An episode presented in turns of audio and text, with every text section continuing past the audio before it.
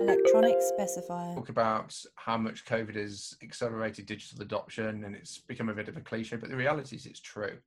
You know, there is stuff now that is becoming, um, uh, you know, a, a must have that 12 months ago people were like, oh, really? Will this ever really catch on?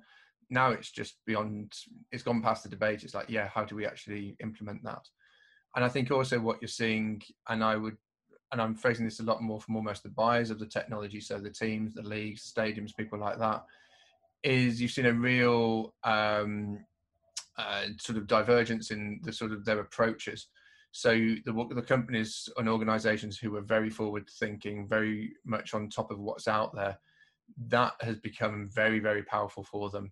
But equally, those who weren't maybe, as innovative and weren't as adoptive of new technologies, you don't kind of build that muscle memory overnight. You know, being good at innovation from a corporate perspective isn't something that you can just suddenly put put in there and hope it's suddenly going to flourish.